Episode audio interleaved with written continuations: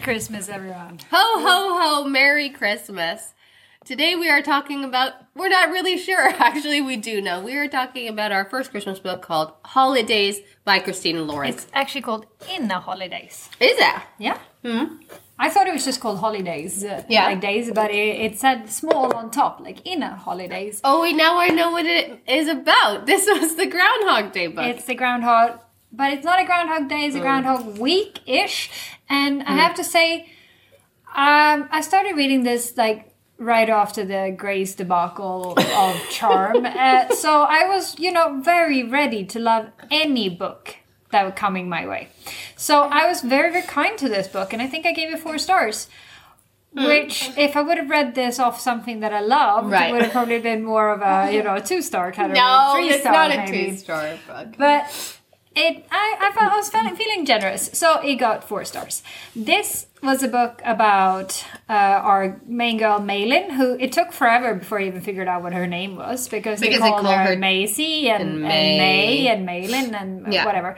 Her name was Maylin anyways. And she is spending, she spent Christmas with her family. And it took me a while, too, to figure out how old she was, because it starts with her creeping out of the basement room and sneaking upstairs to talk to her uncle. And I was like, oh, she's like fourteen, you know? Yeah. I felt like she was young. And then it turns out, no, she's actually twenty-six. Six. Yeah. So, no, not young. But basically, her, Maylin and her brother and her parents spend every Christmas together with her parents' best friends. From college. From college. Uh, and their There's families. A gay couple with the adopted twins yeah. uh, that are five. Yeah. And then there's the other couple who owns the, the chalet where they're at, like the cabin. Yeah, they have two sons. Uh, and they have two sons, Andrew and Theo. And one of them is twenty-six, the same age as her. That's Theo. And, and then the twenty-nine-year-old. The twenty-nine, yeah. yeah. Andrew. Andrew. And they've spent every Christmas here. Yeah. Since forever, mm. since the kids, since they were little, since before they were born, the children, I believe. So this is like their chosen family is how they refer to it. And it starts with uh, Maylin feeling very, very distraught because she had an eggnog-fueled makeout session with Theo, Theo. which yeah. was not good. He licked her face, and it was. Uh, I missed the that's licking. What, the that's what she said. He licked my entire face, and I was like. Yeah, I feel like that wouldn't be very... She describes oh, it a lot, and she yeah. says, like, that it was messy, there was no, like, spark, and they got her there as soon as possible, and um, so the next day she's feeling quite guilty. She goes yeah. to see him as he's sitting down well, on the table. She goes to see her uncle, and then he's like, mm. you need to speak with Theo. Like, you guys are lifelong friends. Like, you guys are going to have to talk about this. Um, so... She goes to the kitchen, and usually it's just the Theo and Andrew's dad who's in the kitchen. Because they're the early morning Because they're the early risers. They're two peas in the pod. They say, you're making editing a chore for me today. Yeah, a chore. Raven here is keeping me on my toes with my editing skills, so if I miss something, uh, sorry. uh, anyways, this morning when she walks in, Theo is at the table, but he's not even freaking looking at her. Like, no. at all. Ignores her like a total He ignores douche. her. So she tries to talk to him. Uh, it's going so-so. And then uh, she escapes with her coffee out onto the the patio. And Andrew comes along. He's been moved out of the basement where all the children used to sleep in bunk beds. And he's now taken over the boathouse where it's cold. And uh, by now we're privy to the information that she has been secretly in love with Andrew her whole life. Yeah, since she was like eleven. And uh, so Andrew, he's like, oh, I saw you and Theo yesterday. Like, oh, that's new. And she's like... And he says something dying. like, oh, we've all been waiting for yeah. that to happen, basically. Because at some point the parents had decided that Maylin and Theo should have babies together. You know, like we do when we're parents. And we're like, okay. It's like, I have a son, he's fifteen. One yeah. of my best friends, Maria, had a daughter born seven weeks before Willem. And I was like... They're getting married. You guys are gonna have babies, you know. But don't you think that happens? But I don't do that anymore now because I understand he needs to choose his own partner. Oh, thanks for that. So there's no arranged marriages happening in Leah's family. Uh, I've been told it's not cool. Oh, well. Yeah. Anyways, I have a really big issue with their ages in this book. Mm-hmm. Because If you have been pining for somebody your whole life, every single Christmas you spend with them, mm-hmm. by the time you have hormones, you're going to make mistakes. You're going to say something or dry hump them in the closet. Like, there's going to be stuff happening. When you're yeah. twenty-six years old, you are now a mature adult, having a job for a few years after you finish college and blah, blah, blah. Have had sexual partners, mm-hmm. have had relationships that maybe haven't worked, mm-hmm. or relationships that are working, who knows. And you're at a point where you're making a clear, conscious decision. This is not the age where you're then having a sloppy makeout with the person that you're not even interested in just Probably because not. you had too much eggnog. Like, it's, I don't buy it. Like, if she was eighteen, okay. Honestly, I was questioning this no. too. I would have assumed that she would have hooked up with one of them when she was like sixteen, you know, seventeen, yeah. where where you're like fully responsible and all of that. But I think it could also be the familiarity factor, you know, like these are family friends and they're almost like brothers to her. It's like it's weirdly uh, at least cousin-ish, you know, the way they've been raised. Exactly. But Theo says later in the book, I feel like you um, led me on. Yeah. And it's like, until we were twenty-six? Like, what? No, I didn't lead you on. You're a grown-ass man. I'm not leading you on. And in that that scenario, she had not even been actually kissing him because that was another alternate reality. Yeah. So what happens? This happens. She kisses Theo. She asks her uncle for help, who's not really her uncle, but like a family friend uncle.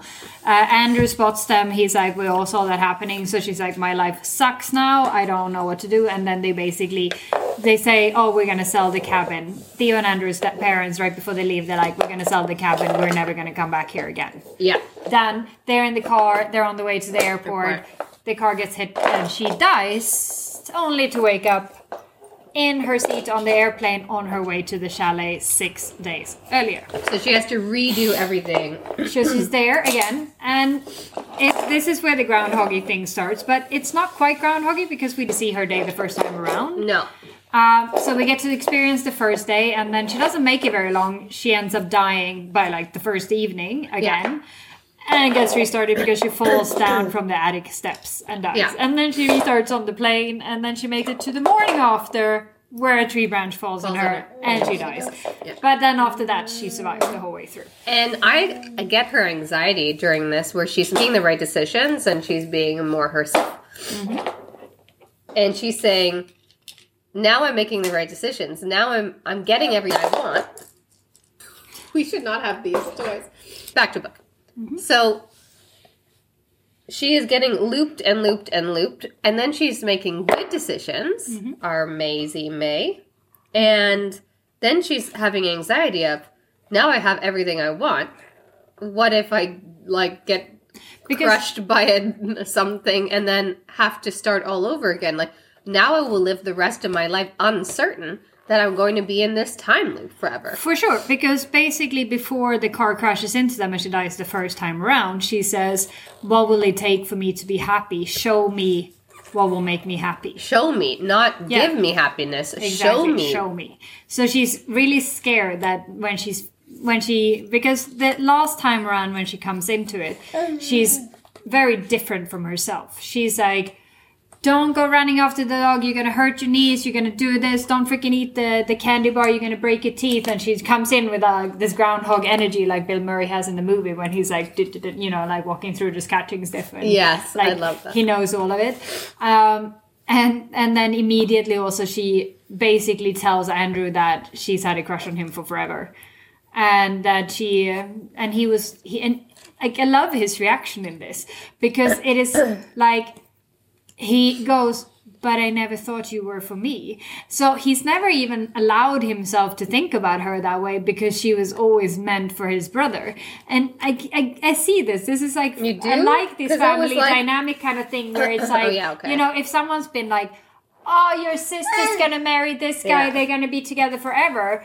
You're going to be like, yeah, he's cute, but I guess he's for my sister. You know, like... you. But gonna... I also... Okay, Andrew's twenty-nine. They're so old for this yeah. to be happening. Okay, yeah. Andrew's twenty-nine. And when he was younger, sure, she was three years younger than him, but like nineteen and sixteen is like not yeah. really that big of a deal, right? seventeen, twenty like eighteen, is twenty-one is great. You know? Yeah, yeah. Like now yeah. you're in now you're in like way normal territory. Fine. You know? And during those years, boys have a harder time managing their um, what's the word for it? Not sex drive, but managing their boners. Okay. Yeah. So there's boners, boners, boners all uh-huh. of the time. Mm-hmm. And yet, he hasn't considered her? Does that mean he's never, ever had a boner for her in twenty-nine years? I'm yeah. not marrying that guy. Fair enough, fair enough. But I think I think the right? reason why she made them this age is really so that they will come out of this taking seriously. To have a serious relationship, and they basically get married with like less than a year yeah. by the time they, they're actually together. So it's clearly more of a... Uh, the age is there just to allow the relationship to progress really, really quickly. I think it's more that. And I, I didn't mind that at all. I thought so too. Like twenty-six and twenty-nine, you've loved each but other your whole been life. twenty-three and twenty-six, and that would have probably yeah, made it more also sense. Would have been fine. I would also have would have been twenty-two and twenty-five could have worked too. Yeah. You know, like yeah. this this would have been a bit more realistic maybe. Because I would have expected at twenty-nine for him to either be in a serious relationship or broken off from a serious relationship. Mm-hmm. or like never wanting to have a relationship. I, anyways, like I figure like when you're around thirty is when you have these like bigger yeah. decisions that are heading towards you about relationships. Oh, thank you.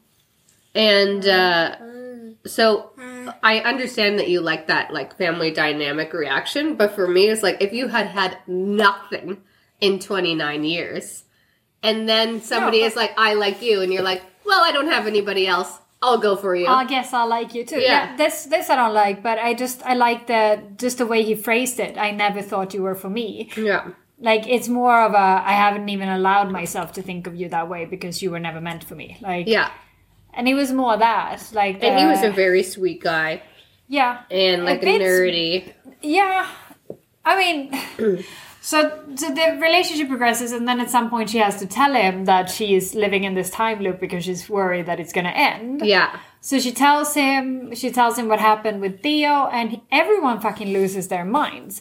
And this bugged me quite a lot, actually, because, yes, she kissed his brother, but not in this freaking timeline. So no. this timeline, her brother has never kissed her, yeah. as far as he knows, at least. But and she says, in another timeline, I kissed your brother. That's why my time loop started. And he was like, so I'm like second choice. Yeah.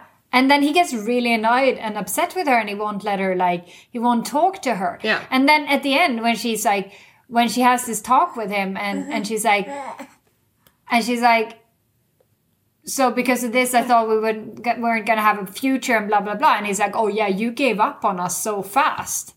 And I'm like, you kicked her out. You yeah. told her no. You told her, I can't even, like, I don't even want to speak with you because you kissed my brother. Like, yeah. he did all of these things. And he's like, well, you gave up fast. And, and like, yeah. yeah, yeah, she's been pining for sixteen years at this point. Yeah. And it's unhealthy. That's unhealthy to me. Like, this girl need, needed therapy. And I guess that's why she ended up in a time loop. So she had fast track therapy or something like that. But, like... pining over somebody for sixteen years without ever saying anything. Like, I'm surprised this girl didn't have it riddled with disease. yeah, but, but I mean, she was. She was stressed and she was all of these things because it also comes out in this book that the parents divorced a couple of years earlier mm-hmm. and they still managed to come back and spend Christmas together at this house. And, and I mean, I am amazed by any relationship that True. dies where the parents can still, still do. Like, honestly, my, my in-laws are like that. My in-laws spend Christmas together. They haven't been married for years and years and years, like wow. decades at this point. Mm-hmm. Uh, Maybe time heals those wounds. But it's always been, his, they've always been kind of fine together. Wow, that is a and unicorn.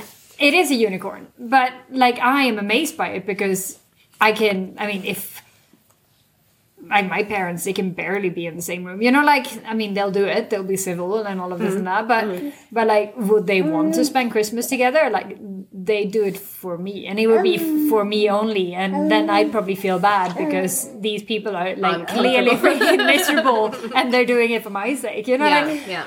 And I think this is more uh, of, I mean, normal is, there's no, no such thing as normal, but but like, yeah. This is how I I would have a hard time seeing how it would be comfortable to spend Christmas with your ex, and especially if there's like new sure. partners involved or exactly, anything like she's this, remarried, like, but her her new husband doesn't follow them. No, because he spends Christmas with his kids, yeah. which is fine. Right? Yeah, yeah, yeah. But yeah, which makes it easier and stuff, and but, maybe but it allows them to be about, more civil together too. Yeah, but I mean, they do talk about it in this book about how it's. Um, Uh, but it's very testing for the for the for everyone's relationship over the holidays when when they were going through the divorce and also mm. after. And mm. she uh, she explains that she's very much a peacekeeper, Maylin. So I don't think, you think this would have been the time for Andrew if there was anything there for him to be like, I'm here for you, like. But he le- is there for her. I know, but there was nothing romantic. It just it takes so long for the romance to happen that I just didn't believe it. And then. In the first sex scene, which made me laugh so much because they're in this... In the first sex scene, they're in a um, sleeping bag. Yeah. And in this, like, outside house, like boathouse, right? Boathouse, yes. And uh, he's going down on her, and then he, like, comes up and he's like, I can't do it. And she's like, what? Was something wrong with, like, my yeah. vagina? Like, what? Yeah. And You're, he's like, no, you I just can't your mind. He's like, I can't breathe under there. Death by May's vagina, and I was laughing so hard, like, death by suffocation on the first time I tried to be romantic with you. But that to me was like, then it, it was so non-romantic because they have been friends and, like, basically fucking brother and sister. Yeah, at least cousin-like. They have They're a cousin-like like relationship. So this is like that kink where you, like, want to sleep with your step-sibling, you know? Yeah. Weird. Gross. Weird. It's weird. I see your face yeah. right now. It's going very weird. Like, yeah. and yes, like that, way to ruin the family Christmas. You know, after yeah. that relationship, I'm just saying. Yeah. If we thought the divorce was going to rebound, you just wait on the step sibling breakup exactly. Christmas party. Exactly. Oh yeah. No, it's uh, the step sibling kink is like very weird to me. Um, but it's uh, it's everywhere. Is it a ton of books that I read? Yeah. And um, but I think the step sibling kink is more of a it's more of a proximity thing as well, because it's like the there's only one bed kind of thing, you know, like you take this this person when if let's say your your parents find someone new when you're a teenager, and then you're like all of a sudden you're living together with this other teenager of the opposite sex, and it's like. It's kind of like the forced proximity. Like, even if you would have never seen them in real life, now they're in your house. They're and everywhere. They're going on your vacation. Well. You know, yeah, like exactly. Like, so it's it's uh, it's not weird that you would develop feelings for them, but hopefully they should be more, you know, sibling-like rather than romantic-like. And if it happens and it's real, like, obviously love is love, and I accept all love. Yeah. But uh, this was a very long time of a sibling-like relationship without yeah. any. Um, it would have been better on both sides. It would have been better if he could have said like, "Oh, I I wanted you for many years too." Like, like he said, he, he says, "I never thought you were for me." But it would have been also nice if if he would have been like, "Yes, finally," you know. Exactly. Like, finally, you chose me when everyone thought you were going to be for Theo. Yeah. But you chose me. I love you. Let's make babies. Yes. Baby. We'll rewrite it, okay? You hear that, right. Christina Lauren? We have a little editing to do. We have editing to do. I mean, we're just going to edit all of Tracy Wolf's uh, charm first to be a, a, a one hundred twenty page novella. Oh, of, of like a cute couple yeah. falling Playing in love by games. A bookshelf, yeah. playing games, yeah. drinking yeah. tea.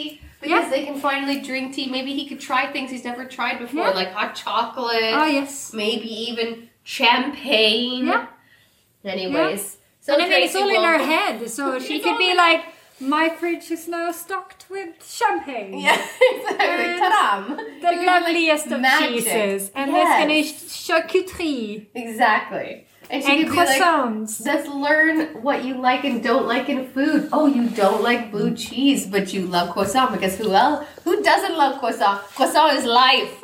Croissants are. It is life. It's true. Honestly. I could never be gluten free. free. Like, if someone gluten came to me and told me, life. like, you are now gluten intolerant, I'd, I'd cry. So, and then they'd be like, and lactose too, and I'm like, bread and cheese. chocolate.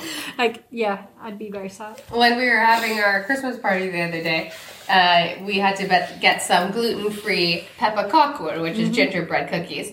And goes, what is even gluten? Yeah, what the frick like, is gluten? True.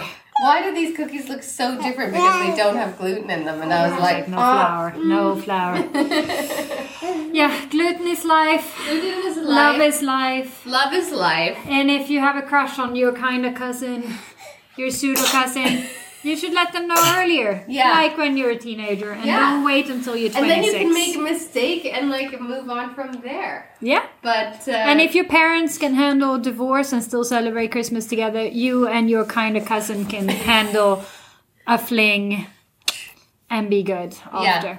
All right. Wisdom word. Told ya. Guess what? Leah is letting me read a cowboy romance. Christmas and it is called All I Want for Christmas is a Cowboy. So listen in we'll and we'll tell you all about this horror of a book. It's going to be amazing. And and uh, then we're at the end of the year. Woo! We'll catch you next week. Bye. Bye. We'd Rather Be Reading is an original podcast by Jerrica Siron and Leah Sanford. The music for The Penguins, written and performed by David Allred from the album The Transition, courtesy of Erased Tapes. Please check them out on Spotify and check us out on social media. We're on Facebook and Instagram at We'd Rather Be Reading and on Twitter at We'd Rather Read. You can also email us at We'd Rather Be Reading the Pod at gmail dot com. Thanks for listening.